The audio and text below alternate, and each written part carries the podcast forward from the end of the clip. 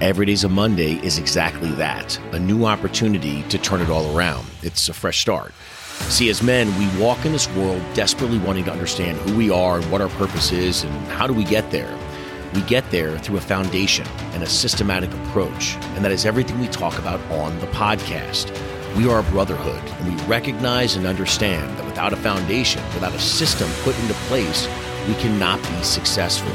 Our light resides deeper within ourselves through the darkness that wants to consume us. It is our duty to seek out after our light in order for us to walk in this world with our purpose and to become fearless warriors.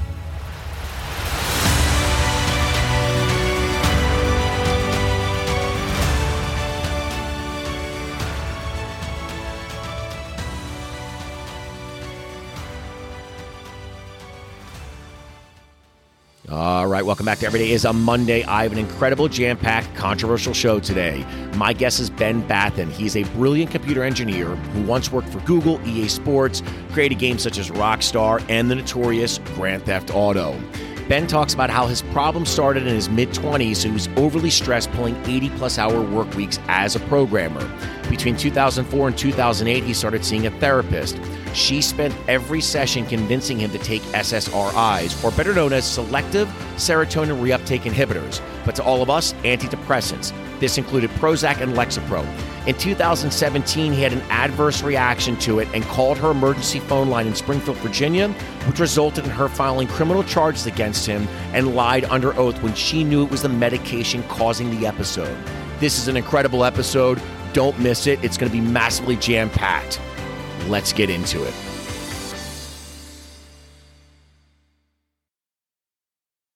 All right, welcome back to Every Day is a Monday. I have an incredible guest on the show, Benjamin Bathen. His story, I'm not even going to do it justice, so I'm just going to let him kind of get into his story. But today's episode is really focusing on SSRIs, big pharma, um, the manipulation, the money, what they do on a on a daily, monthly, yearly, what they've done for the last 20 plus years to absolutely eviscerate and destroy not just the mental health, but also our social constructs and what they're doing to us from a cultural standpoint. So, Ben, please introduce yourself. I want to, I want everyone to hear what your story is. I want them to learn about you. Uh, so let's do a deep dive. Okay, so I'm a former technical yep. artist in the in the video game industry. Uh, between 2004 and 2008, uh, I consulted with a therapist while I was working for Disney in uh, in Hollywood, California. I worked for a couple different video game studios. So it was Rockstar Games down in San Diego, the guys that made Grand Theft Auto. Um, then I was at Disney. We made the video game version of Pirates of the Caribbean. And then my last games project was uh, Rock Band. Uh, I was a senior tech artist on Rock Band 2, the Beatles Rock Band, and Rock Band 3 up in Cambridge, Massachusetts. And basically, during that time period, you know, it's a it's a stressful career field. Uh, layoffs are common. It's long work hours. I consulted with a therapist, and uh, within the first couple of sessions, you know, they sit you down. They have you fill out the paperwork. There's a bunch of like legal waivers and things that you have to sign. Um, and within the first couple of sessions, and probably a lot of people have been through this, they will really start pushing uh, drugs, medication right? So, uh, and and they're very experienced at doing that. You know, initially I um, declined. There's a stigma about it. I grew up on military bases, uh, you know, and there's all kinds of rules about you know what kind of medications you can take and what you can't. Uh, so eventually, this therapist tells me it's my moral and ethical obligation to make sure you're taking this medication, and then hands me a yellow sticky note with the word fluoxetine 60 milligrams um, written out on it. Uh, and then gives me, you know, directions, the address to the psychiatrist's office where I'm supposed to go pick this up. I walk in, talk to the psychiatrist for about 15 minutes. It's not a difficult conversation. Are you bummed out? Yes. Okay, here's your prescription for Prozac, right? Fluoxetine is the, uh, the active ingredient in Prozac. Uh, and so, long story short, years later, I end up having an adverse reaction to um, this medication, SSRI medication, and there had never been any warning about violent reactions. What they what they do tell you is, uh, in any emergency, here's this phone number to call.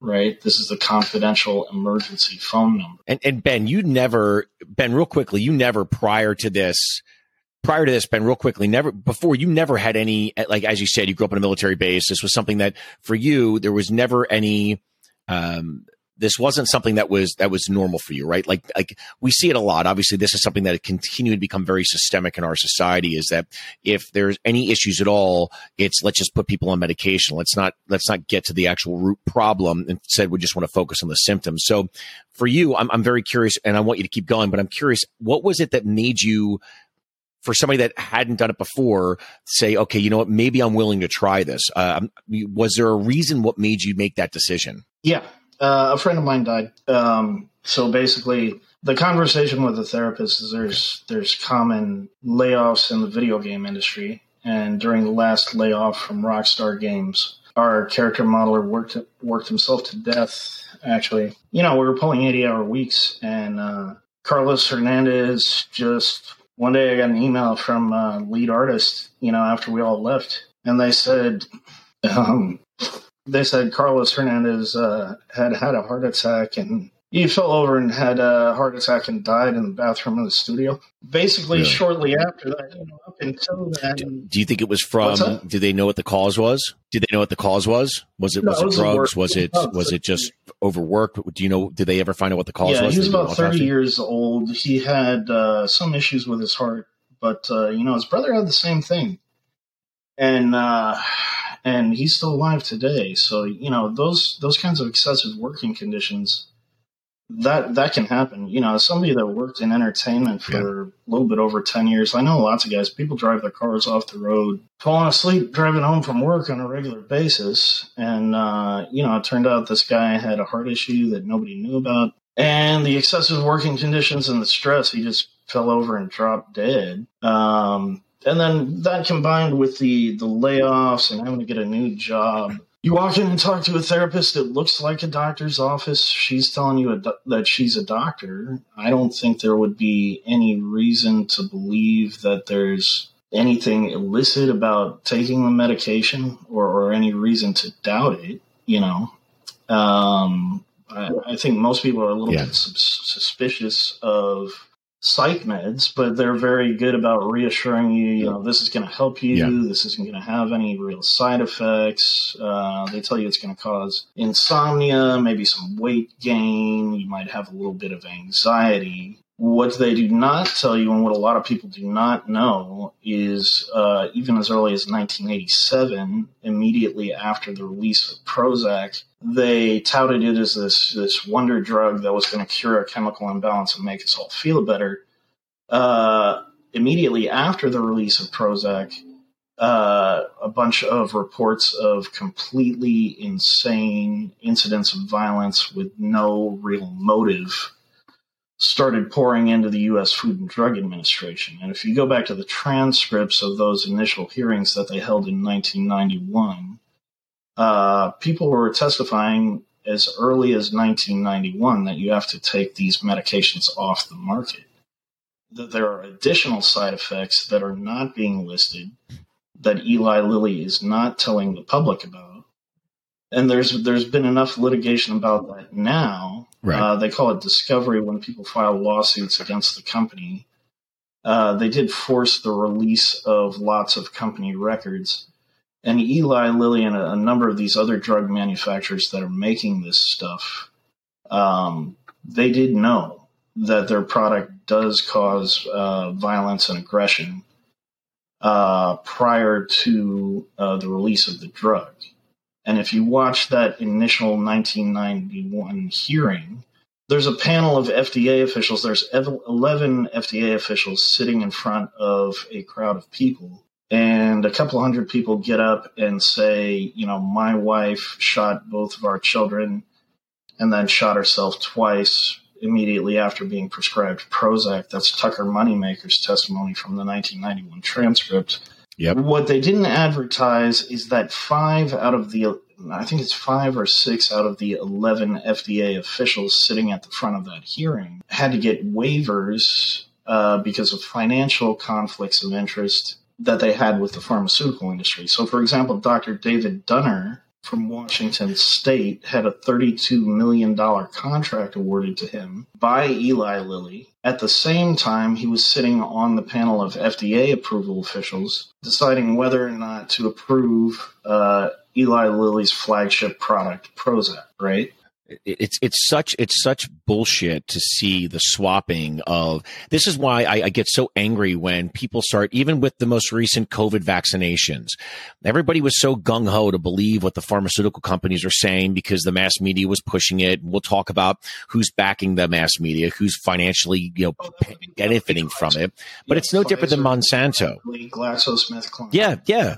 And, and the other thing that I point Absolutely. out is that the United Absolutely. States I mean, I, you, the only countries that allows pharmaceutical companies to run paid advertisements on television. Television. They're also one of the only countries that that makes pharmaceutical companies immune from being able to get sued uh, for financial repercussions for any types of oh, injuries from it, right? So it's no different than Monsanto, where you have people that work for the FDA. Yeah, yeah, I mean, you have people that work for Monsanto that now work for the FDA and vice. Why is the Food and Drug Administration? Why are they in one particular unit? Why are they one? Why are they one official, uh, uh, you know, office? It doesn't make any sense to me because I'll tell you the next thing that they've been poisoning is our food. Yeah, to your point. I mean, these are the things they swap back and forth. Uh, it's no different than I, I, brought this to everyone's attention, all my friends and family. I thought I was crazy until they looked it up. But I don't know if you're familiar with this, but Michael Chertoff, right after 9 11, Michael Chertoff was the head of Homeland Security. Michael Chertoff left Homeland Security. And it just so happened that it was really convenient that he started working for a company that sold body scanners. Well, how ironic that right after the underwear bomber came through, they now need to implement all the body scanners in. in. Well, guess who made a fortune off it? Michael Chertoff people need to really look into these people that are switching positions. They're either coming from or they're going to, right? Back and forth. But it's, it's, and then what happens is the politicians, they get insider trading like Nancy Pelosi, who ends up making hundreds and hundreds of millions of dollars. Because let me tell you something, these guys aren't making money from their, you know, $100,000 year uh, salaries from being senators or or you know governors. What they're making their money on is insider trading. They're leveraging. That's what they're doing, and they're betting against the people. And we're the ones that are being duped. I, I hate to go off on that tangent, but I, I, just when I hear these things and I hear the things that happen with you.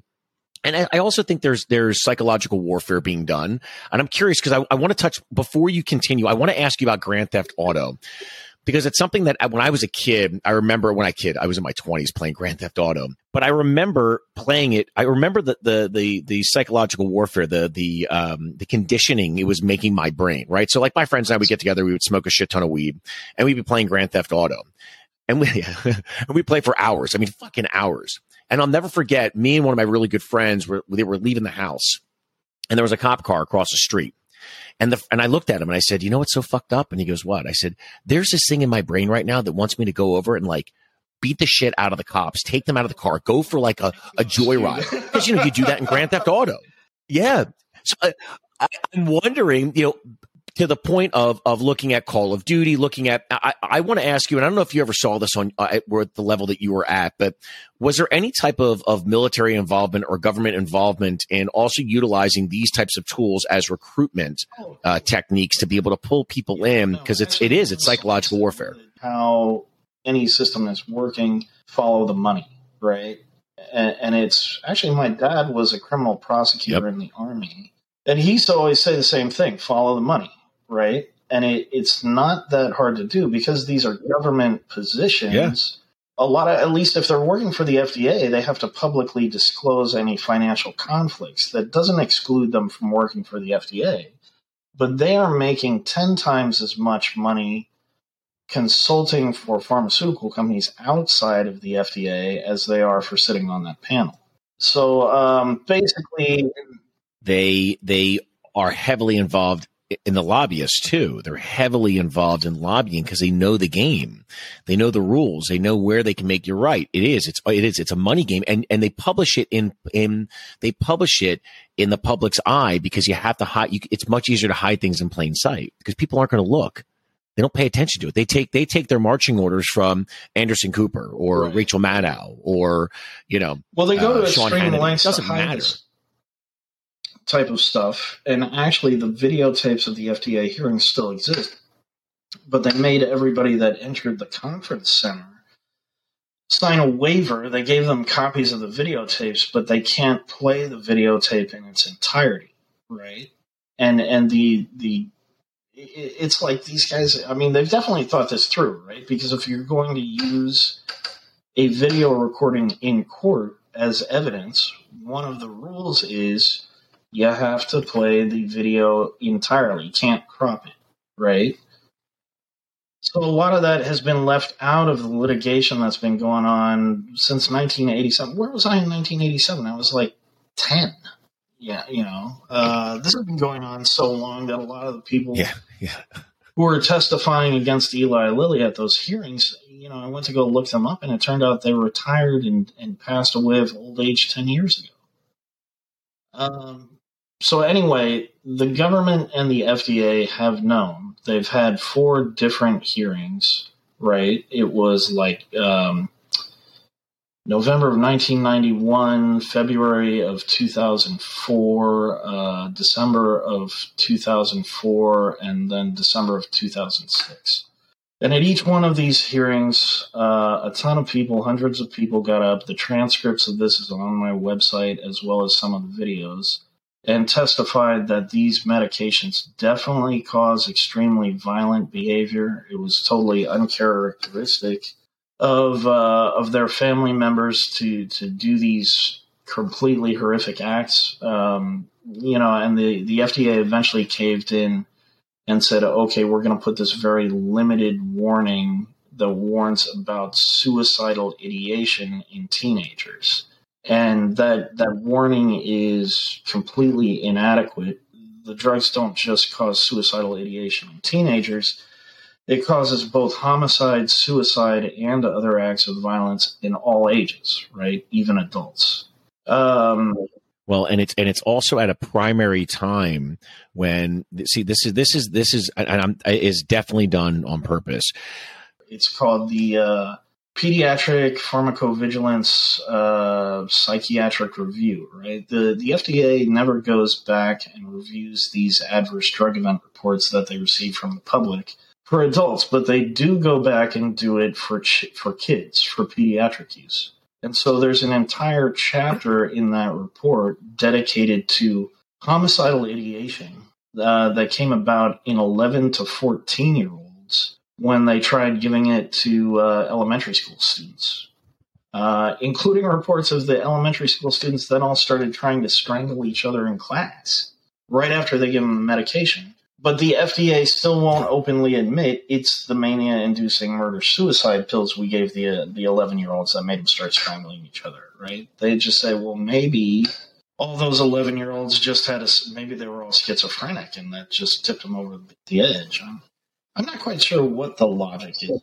The logic is that it's it's exactly like the book a brave you and I kind of touched on this, right? A brave new world, right? These these this idea of of you know 1984, right? Because it it ushers in a police state. That's what 1984 is all about. Look, Aldous Huxley and Julian Huxley. Julian Huxley was heavily into writing about this and how you can mass manipulate people and how you can control them. It's what Soma is in a brave yeah, new world, right? It's the happy brave. pills. It's the happy pills. It's not actually making people happy. somebody else about this just the other day. No, and, go, go, and go. I, I literally brought up the two books that you just mentioned, Brave New World and 1984, right? I, and I, anytime I go back and I look at Aldous Huxley's book, right? This is a guy who in the 1930s is writing about a drug that's using being used for mass mind control. Uh, you know, 50, 60 yep. years before Eli Lilly synthesized it at the behest of the uh, CIA, right? So, how did this guy know? I mean, I just keep wondering, yep. like, how did he know all this stuff? Like, who is this guy? It's amazing. I don't know if there's ever going to be. He was heavily tied in. He was heavily tied into the big guys. I mean, you know, even even you know Carroll Quigley. He wrote a book called Tragedy and Hope, and in, in Carroll Quigley's book, Tragedy and Hope, he specifically talks about being heavily involved with, you know, what people would say is the Illuminati or the, the New World Order. These, these, you know, when I say these things, people immediately start associating me with being a conspiracy theorist. But I, I ask them the question is what I'm saying more of a conspiracy or is what they believe, you know, the real conspiracy, right? Like this idea of understanding there is a consortium of individuals that try to manipulate mass control. We see it right now. I mean, if you look at who owns who has heavily invested in all the pharmaceutical companies, in all the real estate companies, in all of the major uh, financial institutions. If you look at all of the uh, uh, real estate holdings when it comes to things like hotels, it's BlackRock, yeah. it's Vanguard. Right? They're all heavily involved in it. These guys make a tremendous amount of money off of breaking individuals. And it's much easier to control a dumbed down, a dumbed down nation. I mean, look, the, the, the, Russians did it. The Germans did it in World War II. They were putting fluoride in the water because they knew it was going to be doing two things. One, it helps rot the brain. It actually will reduce the, the, the, the pineal, uh, section of the brain, right? To, to, to help stunt people. And on top, on top of that, it also ruins people's reproductive or- organs, right? Why? Because it's about sterilization. I mean, again, this ties into guys like Bill Gates, who goes on TED Talks and says in 2016, if we do a really good job, we can reduce the world's population through vaccination. Well, oh, how the fuck are you going to do that really unless you're poisoning people? this is, oh, yeah, 2016. Yeah. In a TED Talk. And, and everyone was clapping and cheering him on. You know, back to Aldous Huxley, he he was very much heavily he was heavily tied into those guys. I mean, you you touched on it, right? Eli Lilly and for those of you out there that don't know, and, and you, what I would also say is the same thing I said when I, when I talked to Dr. Yoho. Don't believe what, what Ben and I are saying. Go do your own research. So he made a comment. Benjamin just made a comment about how Eli Lilly was connected to the CIA. And what he's talking about is he's talking about MK Ultra. I'm hesitant to talk about that aspect of it because I'm afraid of getting lumped in with, okay, this guy is a conspiracy theorist. It's a mass conspiracy I'm sort of split. Is it a mass conspiracy or is it just mass stupidity? How is this happening? I, I grew up on military bases. My dad was a federal government employee for his entire life. And I've never had any doubts that the, the federal government was this benevolent organization that's out there to help everybody until I woke up going through psychiatric drug withdrawal in a single cell environment at Chino. You know, and then it like. But I mean, here's the thing. Uh, but but but but then for people to say that that it's a conspiracy theory, I mean, again, just like the actual definition of conspiracy theory is a theory that explains an event or set of circumstances as a result of a secret plot by a usually powerful conspirator. Well, I mean, people. I, what I would say is, if you don't believe it, great. Uh, have you seen the Manchurian Candidate? Uh, have yeah. you seen things no, like Jason Bourne? Right? These things are done because they come from somewhere Manchurian candidates right They now. make movies from it. It's bizarre. Uh, if you go back and you, oh, no doubt. I mean, but but sorry, go ahead. Go ahead. sorry. Back, no, no, no. I, all I was going to say was that you know this goes back. This goes back to to you know to to Operation Mockingbird. And Operation Mockingbird, I believe, was in the 1950s. I'll look it up while we're talking. But Operation Mockingbird was the CIA heavily co-opting and being involved in everything that the mass media puts out because they understood, you know, one of the, the very first guys, it was um, Sigmund Freud's, um, Sigmund Freud's uh, nephew and uh, Edward Bernays. And Edward Bernays is considered the father of propaganda. And he talked about how he can mass manipulate people, especially through mass media and utilizing things like radio, television. At the time, it was about radio, newspapers, television. He was the one that really helped push things like, I'll give you an example bacon. Bacon was a byproduct of pigs that couldn't be utilized. So he decided to say, here's what we're going to do. I'm going to talk to the pig. I'll get the pig farmers to start utilizing this and we'll do an entire campaign by saying breakfast isn't breakfast without having bacon. So bacon and eggs is what made breakfast. It became a smash hit. Bacon's huge. It's about manipulating people. See, all we have to do is we need to to slightly give it to people. It's like giving the little pill, right? And then allow them to come up with they believe that this is their idea. It's not their idea. We've been we've been continually being indoctrinated on a daily basis all the time, music, television, Absolutely. things we see. Absolutely. So, so anyway, okay, keep so going. clarify the origin of these drugs. There is a type of mold. It's called ergot, right? And that is what caused the Salem witch trials. That you know, when historians go back and look at it, they believe that the, the food source, the bread that they had at the time, grew this mold. And it's naturally occurring, right? It's not genetically engineered or anything like that, but it causes all kinds of hallucinations, causes aggressive behavior. Um, and that's what happened to these young women and girls who were, who were labeled as witches and burned at the stake. During the Cold War in the 1950s and 60s, uh, the CIA was interested in using it as a weapon. And so they contacted a number of European companies and attempted to buy out all the ergot, right? but they found there just wasn't enough of a supply. Uh, and so they started a program called MK Ultra, and MK Ultra um, financed Eli Lilly. They contracted them, uh, and that's where LSD comes from. They wanted to synthesize a drug that had a similar effect, right? And then later, once the recipe for LSD came out, guys like Timothy Leary went around, um, you know, touting it as this mind-opening drug that's going to open your consciousness, right? And then we had like really bad fashion designs for about 20 years throughout the 60s and 70s. Uh, eventually, and Terence McKenna, both of them, by the way, both Terence McKenna and um, and uh, oh god, did you say? What was his name? Yeah, shit. T- thank you. Timothy Leary and Ter- Terence McKenna were also heavily involved with the CIA. Yeah, and you, but you know the, the, the scariest connection there that doesn't really have an explanation is who was the director of the CIA? The very the first George Bush, not W, but George Bush Senior was uh, in charge of the CIA. That's what he did before he was yep. president. Well, who was also on the board of Eli Lilly when Prozac got approved and when it was originally synthesized the first George Bush, George Bush Sr., right? So are these FDA officials, you know, regardless of how many women get up there and say, my daughter took Prozac and ended up setting herself on fire and she's dead now, eh, are the FDA officials going to tell George W. Bush or, or, George Bush, we're, we're not approving your company's drug, right? Because we heard a lot of really sad stories. No, absolutely not, you know? And then if you if you tack on $32 million, forget about it. Uh, anyway, when when LSD finally was made, did did you did you by any chance did did you have a real quickly think about hold, hold that shot for one second? Did you did you have a conversation with Robert Yoho about uh, Naomi uh, Naomi Wolf? That name sounds so. Familiar. Did he bring her up at all?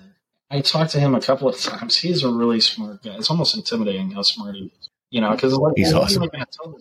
I know. I, I kept calling him doctor the entire time. Yeah, yeah.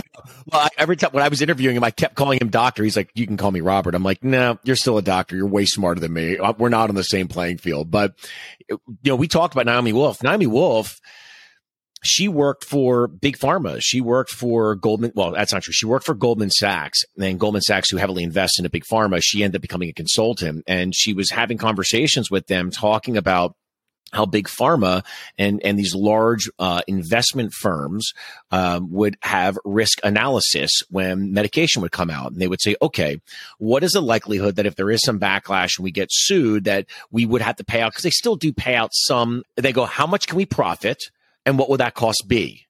uh, if we have to then settle. And it's pennies in the dollar. So they would continually have this with things like, you know, Zoloft and Paxil and Fen-Phen back in the day and all these drugs that, you know, they market, market, market how great it is. And then everyone takes it because it's a new magic pill. And then everyone gets fucked up from it. And then, you know, five years down the road, people are dying. They're covering up a lot of it. And then all of a sudden they're like, we're going to, we recalled it. It's bad. And then you see the lawyers that are out there making a ton of money because they're saying, we can get you paid. Let's do a class action lawsuit. And they get oh, minimal amounts of money. It's, it's, just, it's, it's, it's literally, it's like Eli Lilly has that in the, um, Yep. That to them is like when I go through a toll on the highway, you have that little bin next to you in your car that's got like quarters and nickels in it. You know, I mean, it's it's less than that to them. It's not even a parking ticket. Yep. So, so to put the numbers into perspective, in 1989 there, was, there was a very famous case, right? It's called the Joseph Wesbecker case. I'm not sure if it's Wesbecker or Weisbecker, right? But he was a, an employee at a company called Standard Gravure, uh, which was a printing company, and uh, he had some mental health problems. He was prescribed Prozac. Uh, this was less than two years after Prozac's initial approval uh, he walked into his employer with an AK 47 armed to the teeth. Uh, he had like a couple other handguns on him, uh, shotgun, I believe, and he gunned down 20 people um, in that in that workplace. You know, it's a mass shooting. It's one of the worst ones. Uh, and then committed suicide. And it, you know, was readily apparent from the discovery that Prozac was in fact the cause of that shooting. So they went to court, and uh, the family members tried suing, right? Uh, and you know they were they were proceeding through the trial, and all of a sudden they they reached an emergency settlement out of nowhere, right? And uh, and Eli Lilly said, "Hey, you know, we've settled the case out of court. Great news. Prozac has been exonerated. We're not the cause of this horrific mass shooting, right?" Uh, and everybody went about their business. What what came out ten years later was that without the judge's consent or knowledge, Eli Lilly had paid the remaining survivors of the mass shooting uh, in in excess of twenty million dollars to simply stop testifying and withhold the remainder of the evidence and discovery. Right, and and that's a documented fact. Right. Uh, so they knew. It's not like they didn't know. Right. But $20 million, if you look at the sales of Prozac from about 10 years ago, again, these sales statistics are outdated. Just Eli Lilly is receiving in excess of $8 million every single day from sales of Prozac. Not, not a year, a day. So that's like two and a half days profits for them. And they maintain their drug approval and yep. they still continue to, to dispense these drugs with the su- success of that first SSRI, Prozac, uh, other companies started to look into, you know, can we manufacture an antidepressant? And that's where you see these other brand name selective serotonin reuptake inhibitors. So Luvox, Paxil, Paxil is one of the worst ones from GlaxoSmithKline, uh, being manufactured, and they are all FDA approved now too. Uh, and it's gotten to the point where uh, shortly before the shutdown, one in five people, that's 20% of the population, are now on some type of psychoactive substance, right? Well, their argument for their argument against removing approval for the drug is these incidents are extremely rare, right? Somebody becoming violent like that, there are other factors, it's extremely rare. That hardly ever happens. Well, side effects that are extremely rare cease to be extremely rare when you prescribe them to 40 million people. right? That's not, this is like eighth grade math, right? I mean, it's multiplication yep. and division. Uh, and so when you're seeing incidents like that, there's no doubt in my mind yep. um, that many of the incidents of, of mass violence, not just the shootings, anytime that you see something that just has absolutely no sense to it, uh, there was a woman, um, Andrea Yates. I remember it was a big story in the 90s. Went totally crazy and drowned all five of her children in a bathtub while her husband was out shopping for groceries. I remember that. What was not yep. advertised in that case is right before she drowned all five of her children in, in the bathtub. She was prescribed more than double the uh, the maximum dosage of Effexor, which is uh, extremely dangerous, even more dangerous than Paxil. Um, and what a lot of people don't know is that like these were totally normal suburban people before these types of incidents happened. Before the medication, Andrea Yates was the valedictorian of her high school, right? Uh, but in her case specifically, I think they spent $10,000 on her legal defense. The state of Texas paid one single medical expert in excess of $250,000 to, to put her away. So, as far as the financial side of it, I mean, the patients have no hope here. I mean, they really don't. Uh, well, I, because because there's too much money in it. I mean, the, look, uh, the they've already said that the Fort. Uh, I'll give you an example. You know, we we talked about you kind of started to bring it up, so let's fucking just open up Pandora's box. Uh, you know, Eric Harris uh, and and um, and the guy Holmes uh, were taking Zoloft. Uh, you know, the the the Fort Hood shooter was on was on a, a antipsychotropic medication. Uh, I you know uh, Adam Lanza. All these I will I'm I, I, this is but again this is where people would then conspiracy theorist.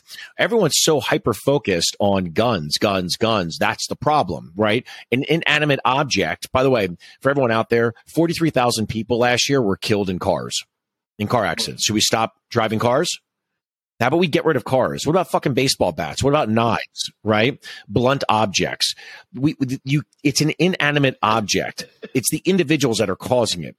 Now, do I think there should be background checks and, and more proficient background checks? Sure. Do I think that a 16 year old kid needs an AR? No, not really. But that's that's besides the point. To blame the gun as the problem, I want to know why not a single person that's been on television, not a single investigator, not a single police officer, no one has brought up the fact that every single one of these mass shooters, and I guarantee the one in Texas, because when they do, at some point it will be released. Not now, probably four or five years from now, when no one's thought about it, right? No one's. It's not now making news. They're not using it as a political agenda to try to reduce people's right to bear arms. I will guarantee you that he's on some type of, of, of psychotropic medication. It just happens because that's what's happening with all these people. We are seeing the mass shooting increases. We're seeing suicide increases.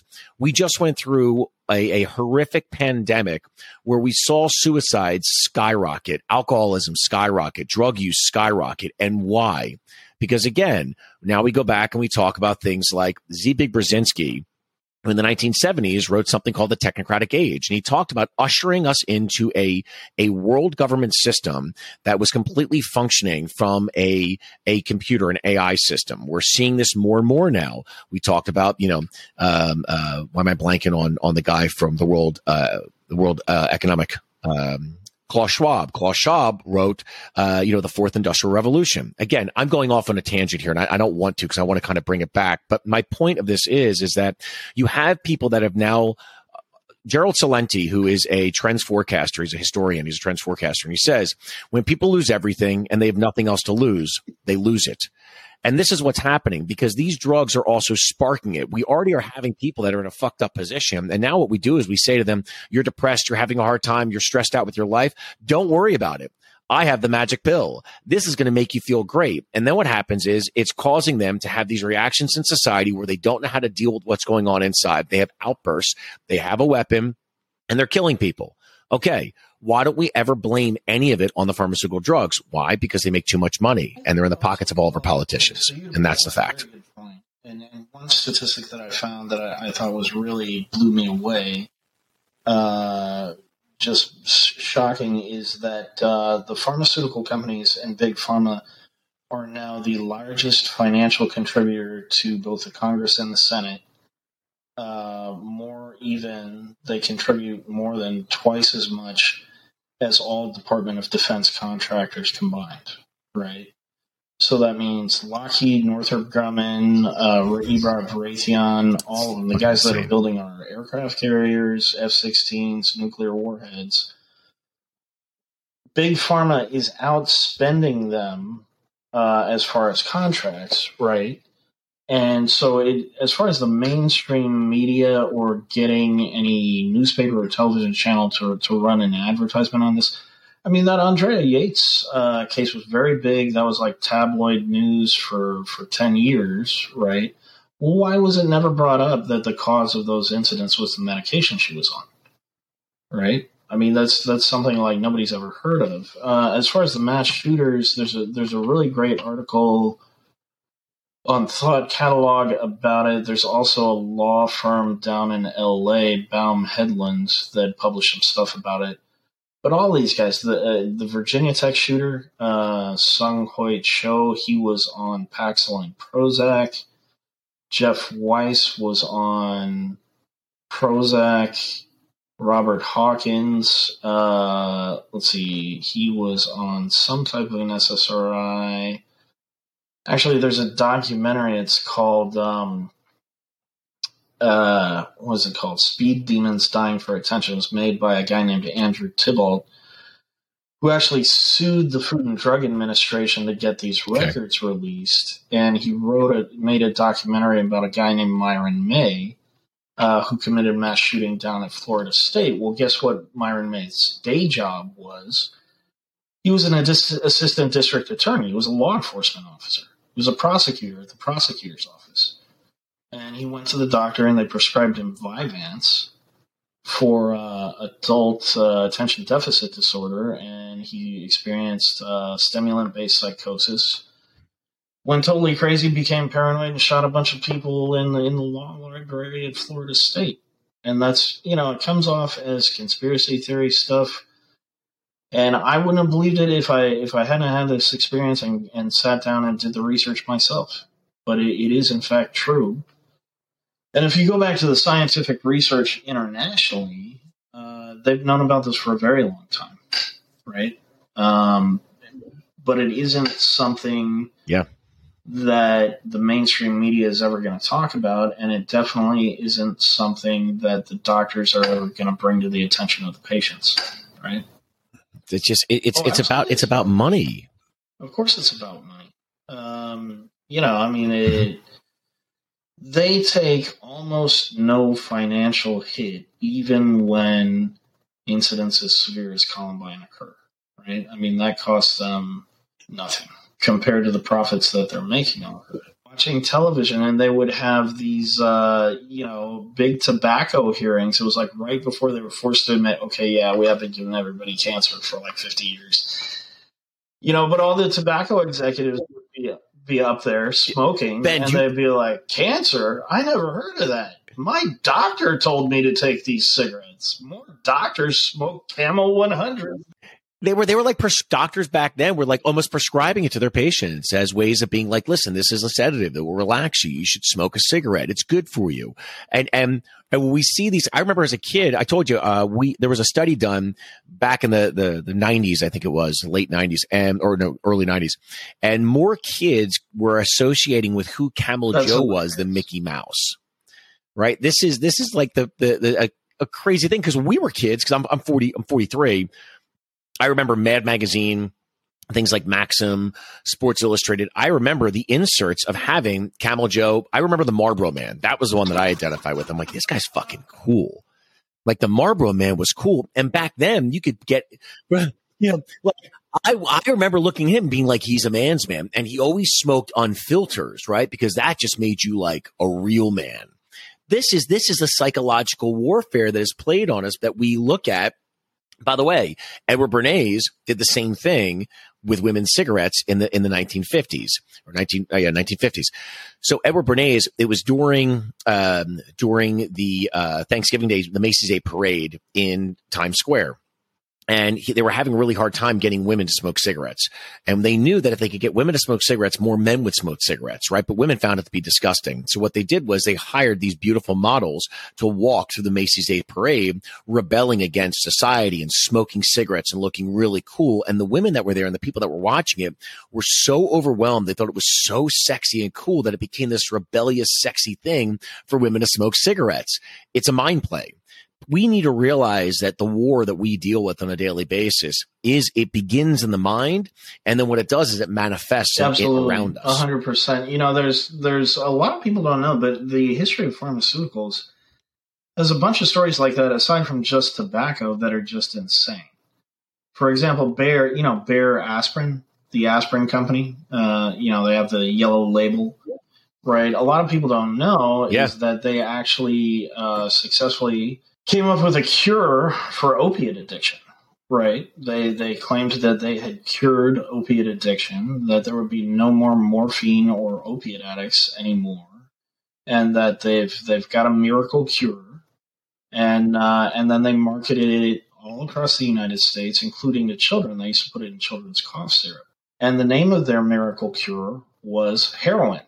So Bayer Aspirin Company so is the first company that synthesized heroin. They did it in Germany, right? And for years, that was included in cough syrup. There's old advertisements with kids taking their heroin cough syrup well, in in in 2003, uh, Bayer paid out almost six six hundred million dollars. He settled a lawsuit uh, with the with uh, hemophiliacs, thousands of American hemophiliacs, because they knowingly sold blood clotting agents infected with HIV to Asia and Latin America for months after withdrawing yeah. from Europe and the U.S.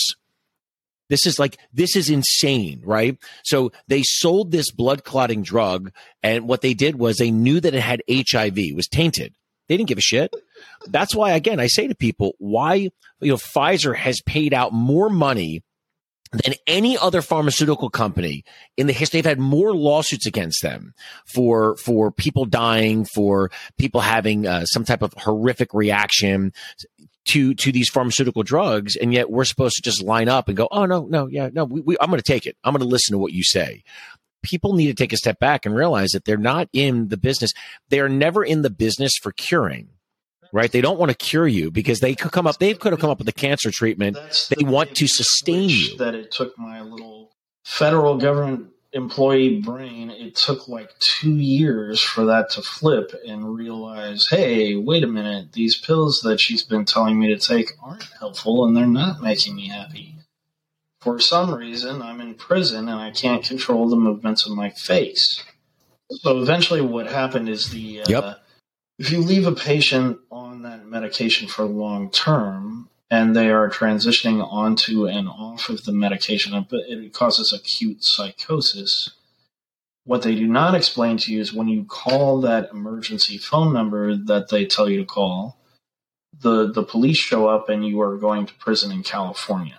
Uh, so, what's on the audio recordings that the therapist has, the medical reaction is called akathisia with tardive dyskinesia and serotonin toxicity she then takes the confidential audio recordings from this phone call, gives them to the police, and says, Go arrest Benjamin Bates. He's in Northern Virginia somewhere. While deliberately withholding the fact that, by the way, those are the exact known side effects of the medication I spent four years telling him to take. That's how I learned all this stuff. And there would have been no way for me, the vast majority of the patients that this happens to have no idea. I had no idea what happened until well after I was in prison. Uh, the way that I found out was towards the end of my two year sentence. They finally gave us time to go to the library. You know, it was like, okay, well, you can either go out to the yard and get beaten to death by the Bulldogs or the Southsiders, or you can go to the library and work on your case. So I was like, well, uh, and I found a book that just said, um, you know, so I checked out like five or six different psychiatry books. The withdrawal symptoms from this stuff are horrific. You know, it causes involuntary facial and limb movements, profuse sweating, jaw snapping. So I'm going through all this stuff in solitary, and uh, I'm trying to figure out what's going on. My Samoan prison gang leader is very clear about the fact that he will have me, you know, murdered if I don't stop making weird faces, right? And all of this, you know, they've actually proven in scientific research when patients are having those kinds of symptoms, the weirdest thing is the tardive dyskinesia patients. They, if you see videotapes of this, they're flailing around like crazy. They can't control, especially around their mouth. They're like twitching like crazy. When the psychiatrist went back and reviewed that and interviewed those patients, they said, you know, do the involuntary facial and limb movements bother you? And the response that they got from 95% of those patients was what involuntary limb and facial movements? They were completely, because it's affecting your brain, TD patients are completely unaware of the fact that they even have that symptom. And it's not subtle. I mean, this is the point where people are not going to be able to sleep at night. Uh, most of them eventually end up secluding themselves. They can't, you know, you can't go to a you can't go to an office job after this this happens. Luckily, mine was mostly from withdrawing from the drugs. It, it does still happen now.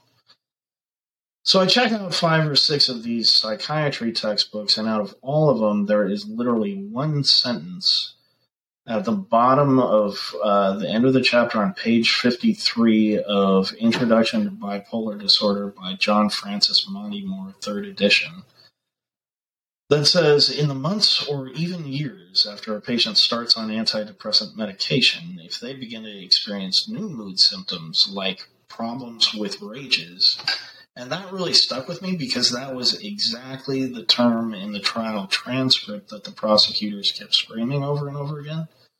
There's this unbelievable rage on these audio recordings. Uh, so when they let me into the mental health program, uh, like about a month and a half before I got released, you know, they take you over and I'm in my little blue pajamas, handcuffed to a chair in front of these mental health counselors. And it was the first time that I'd been allowed to speak to a psychiatrist since I'd been arrested. And I just told them, you know, you know, they asked me why do you want in the mental health program, and I was, you know, I kind of fumbled and like pulled out of my little elastic band, this piece of paper that I had folded up, and I said, I found this sentence in a psychiatry textbook. Can this stuff that she was telling me to take really cause rage episodes? And the answer from the California state psychiatrist employed by the CDCR, that's the California Department of Corrections, is, oh yeah, big time, definitely. Hey, that's probably how you got in here. You know, it's actually a lot more likely that you would commit a horrific act of violence while you're on that Wellbutrin you were taking. You know, and no, none of the doctors had mentioned any of this for 10 years of, of treatment prior to this. And you got to remember the complaining witness, the victim in this situation, is the same therapist who spent four years convincing me to take Lexapro. Was the one that prescribed the, the medication. Specifically said, take this medication. So she tells me, take this medication, take this medication multiple times over the course of four years. Then comes back, files criminal charges against me from 2,600 miles away for displaying the exact known serious life threatening side effects of the medication that she told me to take. Now, when I that didn't really explain it all, and that definitely is not going to be enough to overturn a triple felony conviction in federal court.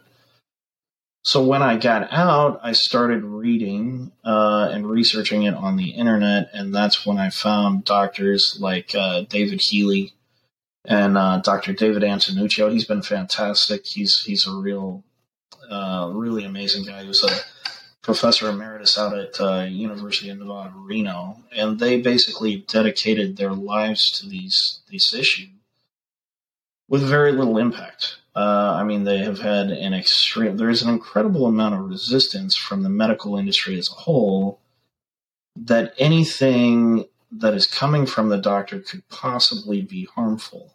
So I then created a website. Uh, there yeah. is a database at the U.S. Food and Drug Administration called FAERS. It's F A E R S, and that's the Federal Adverse Event Reporting System.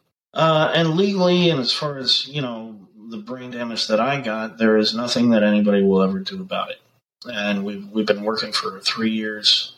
The judges, law enforcement, they don't seem to mind that this lady is pushing dope that causes homicide in California uh, illegally.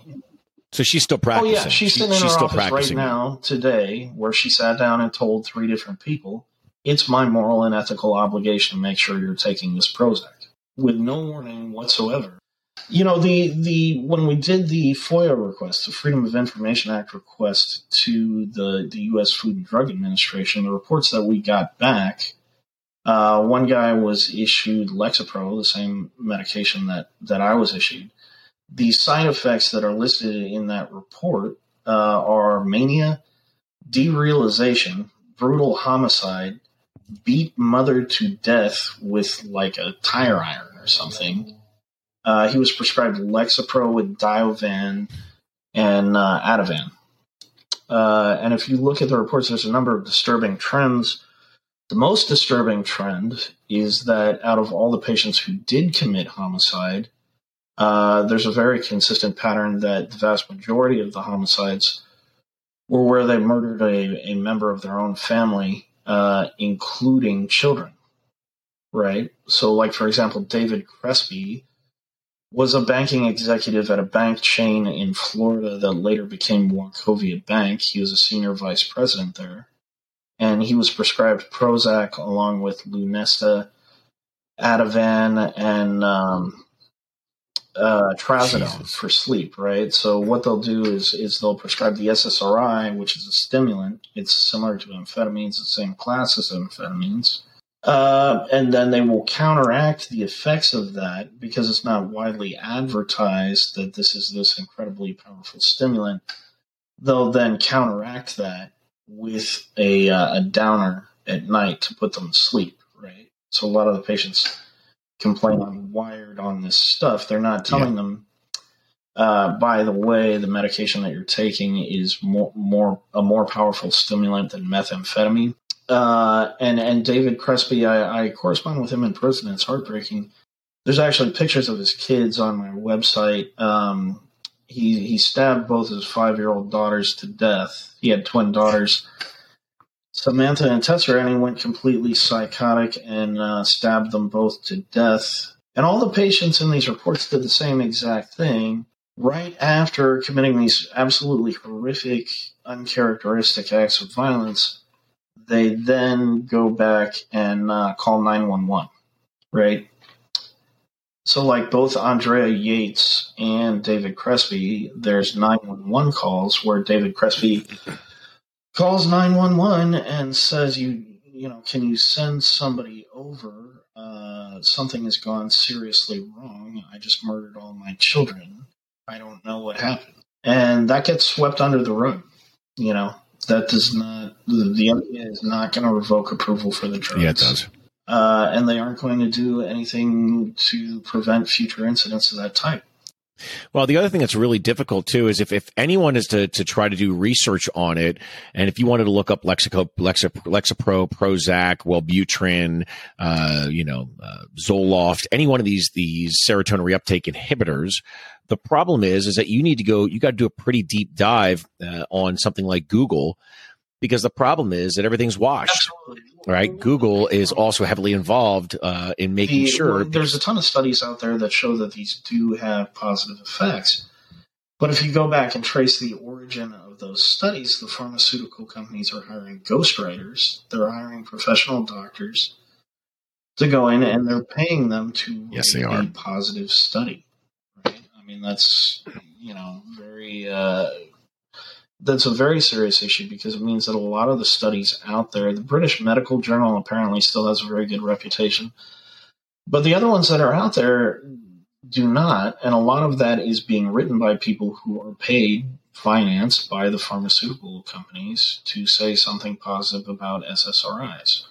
No, no, I'm just going to say that that what, what people, I, I think it's how I, I would ask you how many people a year are prescribed um, are prescribed these drugs. I think that's important because this this goes into exactly why there are they're putting out all these studies why they're pushing so heavily let's talk about i'd love to you know the number and i, right. I, I, was trying to find so, the number but i don't find i can't find the exact so most of the research studies of, of are prior to the COVID, COVID shutdown and the the number uh, there was 20% so one in five yeah. 20% of the us population which works out to about 40 to 50 million people Right. Well, wow. even if these incidents are very rare, you're giving it to everyone. So sooner or later, there's going to be more of these incidents.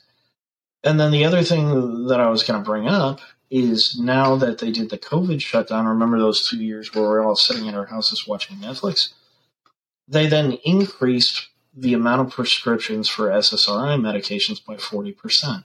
Right. So you're now looking at more than one in five people that's on this stuff and it's it's bizarre. Yeah. You know, uh, there was a great research study by uh, Dr. Joseph Glenmullen. He's a a teaching uh, professor, uh, psychiatrist at both Harvard University. This guy is a real genius. I mean, he, he teaches at Harvard Medical School and Harvard Law School. Like Harvard Law School is his side hustle.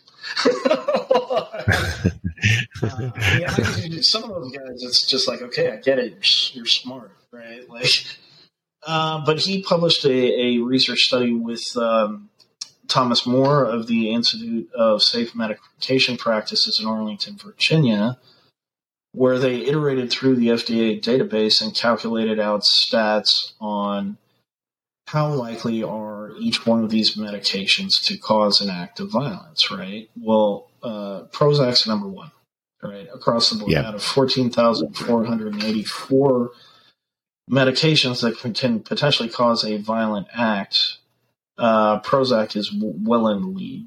Right, it was briefly surpassed by Chantix uh, until the FDA took it off the market earlier this year. The interesting thing is the FDA did not take Chantix off the market because it causes people to murder their neighbors. Right, they took it off the market because it could potentially co- contain cancer-causing agents that will cause cancer over the long term.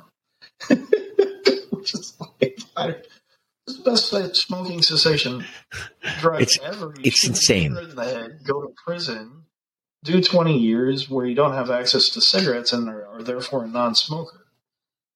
But what came back from Glenmullen's study was that Prozac, a lot of people don't know amphetamines are actually legal in certain contexts, right? Like doctors can prescribe them, they prescribe them for uh, adult attention deficit disorder, uh, narcolepsy, I think, as well as ADD in kids. So, from that study, what yeah. I got is Prozac is in fact uh, it's got a proportional reporting ratio of nine point three. Well, amphetamines, you know, the stuff in Breaking Bad, right? Well, that's only like an eight point nine. right. Like, yep, that's insane. Yeah. And then the other thing was like I think it was six of the top 11 drugs on the list were selective serotonin reuptake inhibitors.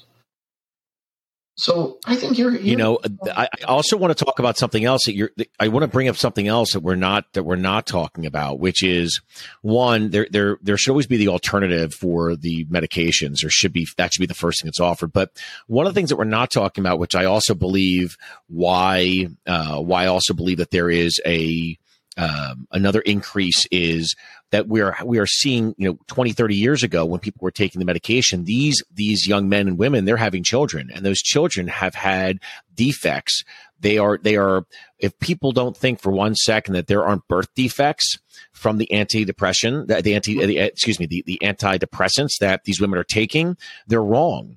I mean, we are seeing the uptick in breast cancer and organ damage and heart disease, bleeding of the brain, and that's not even that's not it has nothing to do with the psychosis, the hallucinations, right? These are actual it's just permanent damage, physical ailments. Yeah. Well, you know, a long time and ago, it's it's crazy. I mean, you know, I, I don't want to spend too much time on this, but there was a drug called thalidomide. Uh, I think it was in the 60s and 70s.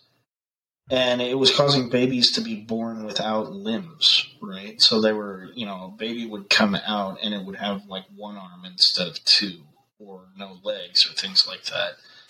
And it, even with that, it took years for the FDA to eventually come back and remove it from the market because the the pharmaceutical companies were saying, no, no, no, this is totally unrelated, right? So they will do stuff like that.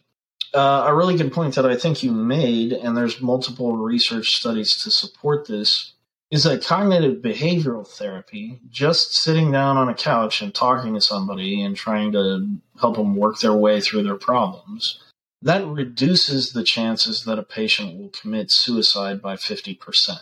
I mean, it, it cuts out half the suicides right yeah. there. Where uh, Dr. David Healy has run uh, independent medical trials in England, uh, and it clearly shows that uh, Prozac, any of these SSRI medications, actually doubles or triples the chances that a patient will commit suicide. So it increases the chances that that will happen, which I that's insane. What would be the pur- like? What is the purpose of having an antidepressant with a known side effect of depression? Depression is one of the side effects of the drug. Correct. But but this is this is there's the rub, right? Because again, it's not about dealing with the actual problem; it's just covering up the symptom. You know, uh, even things like light therapy. You know, there was a study done years ago that forty percent they they took after eight weeks they took a group of individuals, and after eight weeks, forty percent of the group uh, for thirty minutes a day being involved in bright light 40% of them experienced they had no longer they had they had no more depression. It was done. That was it. And and 20% of those people who took Prozac had the same results. Only 20% of people had the, that took Prozac had the same results. And yet 40% of people did the exact same thing right? Like this is again, we talk about you know being involved in the like getting out in the sun, but there's also this whole push of people who don't get out in the sun, have put tons of you know protectant on your skin. Your body needs vitamin D, and and the sun is it's look. I, you're out in California, I'm I'm in Arizona.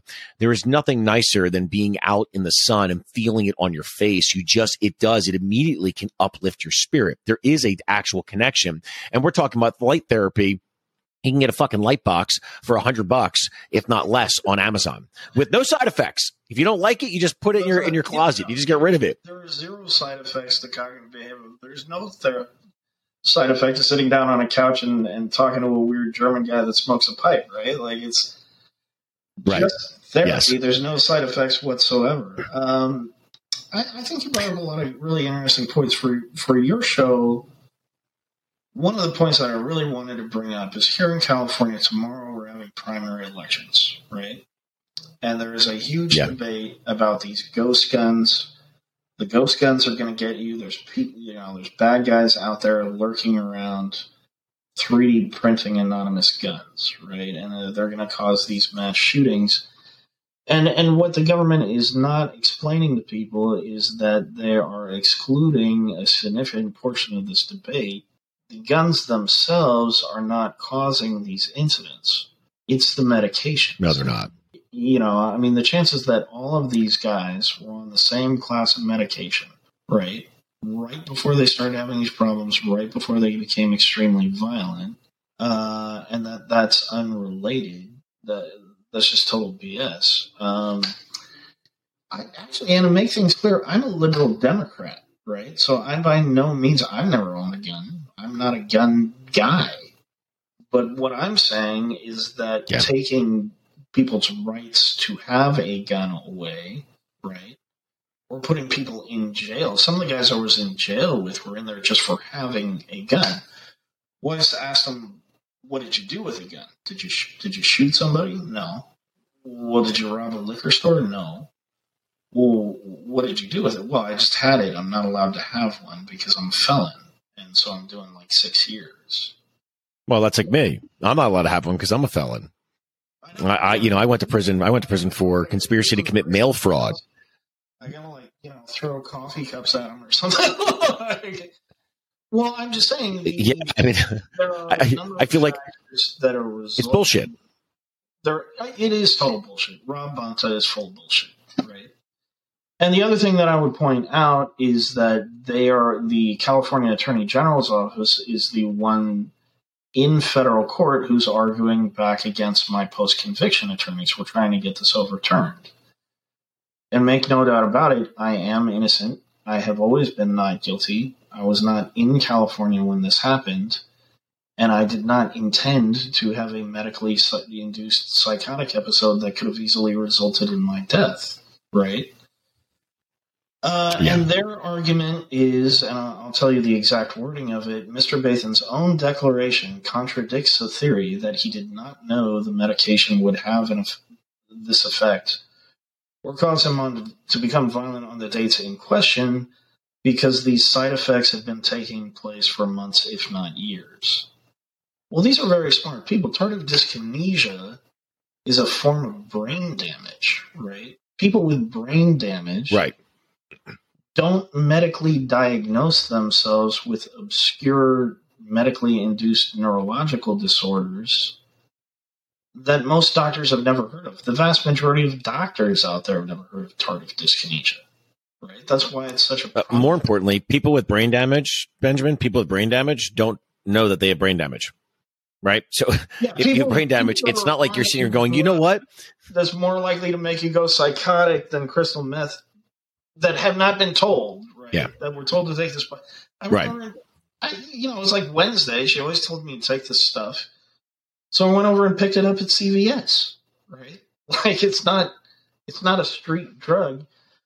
No, absolutely not. I did not know that I had akathisia or tardive dyskinesia. I thought I was really, really tired, and I didn't know why I was having trouble finding my car in the parking lot of my office.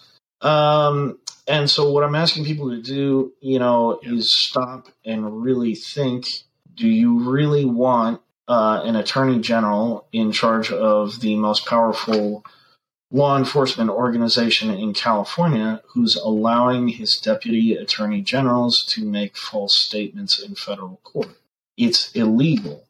Under the federal code, it is illegal to lie, uh, knowingly lie in any of the, the branches of the federal government, the judicial, legislative, or executive. I mean, they can't just make things up. Uh, and I think his his debate. About, Unfortunately, that that is the case. Oh yeah, they do it all the time. I mean, they've done this like twenty times over the course of the last five years, right? But uh, you know, the argument that taking these guns away is going to make things safer. I, am not a huge advocate for guns, but that argument is flawed, and it, that will not solve the problem that we are currently having. Uh, so you know, no. The question is, is that by the way, criminals criminals still get guns criminals still get guns. It's the law abiding citizens that get screwed. And yes, some of these people that have gone on mass shootings have absolutely, okay, even if they got them legally. My question is, eh, if, if people really gave a shit about what's going on with, with guns, why isn't anyone in Detroit? Why isn't anyone going to Chicago? Why isn't people going down to Los Angeles? Why aren't they going to Philadelphia where there's, there's continual shootings all the time between, you know, gang members and, and people, you know, in, in urban cities where there's a lot of issues with guns and those guns are not legal, legally bought guns, right? The only people that you hurt are law abiding citizens. The average response time for a cop in a suburban area is seven minutes. It's an hour and 25 minutes in the, in the, in the inner city. Who are you hurting? Who are you hurting? Law abiding citizens. It's stupid. That looking at that as the only solution to the problem, there are a variety of different factors, including the overprescription of psychoactive drugs that are causing these incidents. Yes. But simply taking those away, I think you make a really good point. You know, the guys that I was in Chino with, if they're going to go out and commit a crime, they're not going over to get that gun at Dick's Sporting Goods, right? I mean, that's no, no. You know, I mean, they they just no, it's. I mean, they're buying it. Well, and you said it. You just said it. Yeah, I mean, it, but Benjamin, you just said it, right? It's it's it's the the symptom of the problem is the gun. It's not the cause. That's not the root cause. Okay. So just like with everything else. My jujitsu instructor told me yeah, this, right when we were learning. He said, if I was a kung fu instructor, I would say these are the leaves of the tree, but the roots lay elsewhere. Yeah. Right. Like right. The, the roots. Let's get let's get to the actual problem. Much different. The gun shootings are the leaves, right? But in foreign countries, uh, there was an incident that was really highly publicized in Ireland. A guy named Shane, Shane Clancy, who was a college student, was given citalopram, as a very similar medication to the one that I took, and he committed a mass stabbing. Right, so he had broken up with his girlfriend. He was depressed. They gave him citalopram. Um, his mother, Leonie Fennell, I, I correspond with her. She's gotten a whole antidepressant awareness campaign over there in Europe. Uh, but he actually bought a knife set, then went to the ex girlfriend's house, stabbed her, stabbed her new boyfriend to death, stabbed her brother. And here's the the really compelling aspect of it was he then walked down the street under the influence of this overdose of citalopram and committed suicide, but the way that he committed suicide was by stabbing himself through the chest and abdomen 19 times until he punctured his own heart, right? So he didn't have a gun, right? Uh, in other countries, right. like in Japan, people go crazy like that too, but they don't have mass shootings, they have mass stabbings.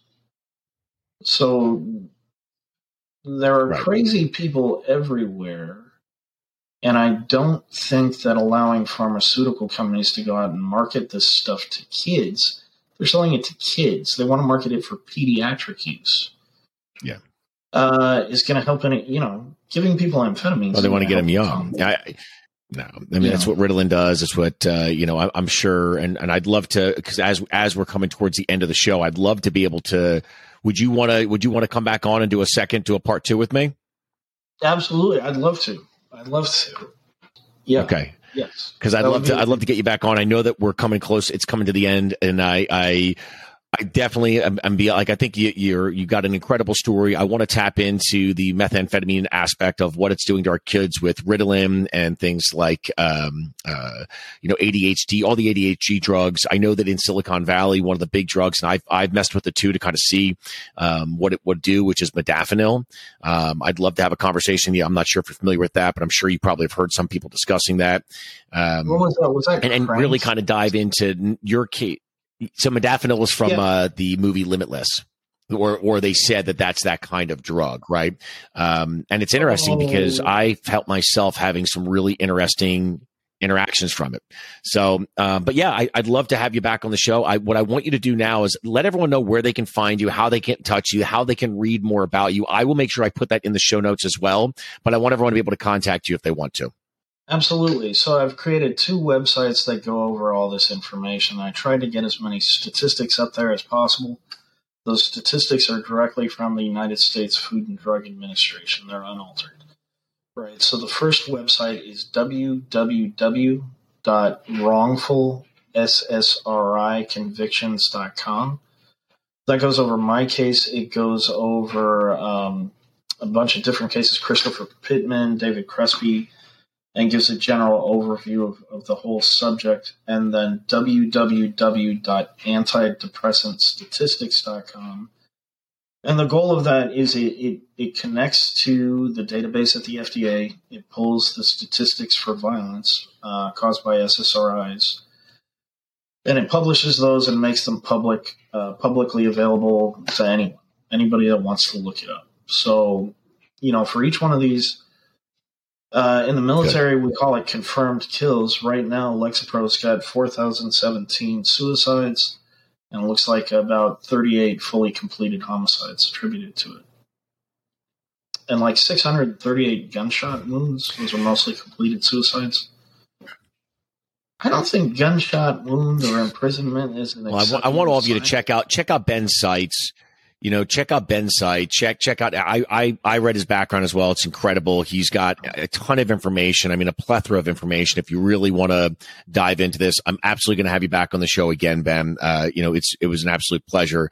I appreciate it. I ask everyone to follow, to like, to continue to spread this word, to recognize that as the whole reason why this show came about was the importance of understanding that our truth, our light, who we really are, resides within inside of us, and when we continue to try to seek our happiness to fill the void in inside, from the outside, from external things, this is how we want to keep searching. We need to find ways to be able to really understand what it is that we're that's bothering us. What is the root problem? We need to unpack it. We need to really sit with it, resonate with it, so we can move forward. We need to understand at the end of the day, one of the most important things in this world is understanding what our purpose is and our value of who we are. So I thank all of you. Again, like, spread the word go on Ben's site. Let's make sure that we understand and, and help push the message of what Big Pharma is actually doing with their lies and corruptions, especially when it comes to SSRIs. I thank all of you. God bless.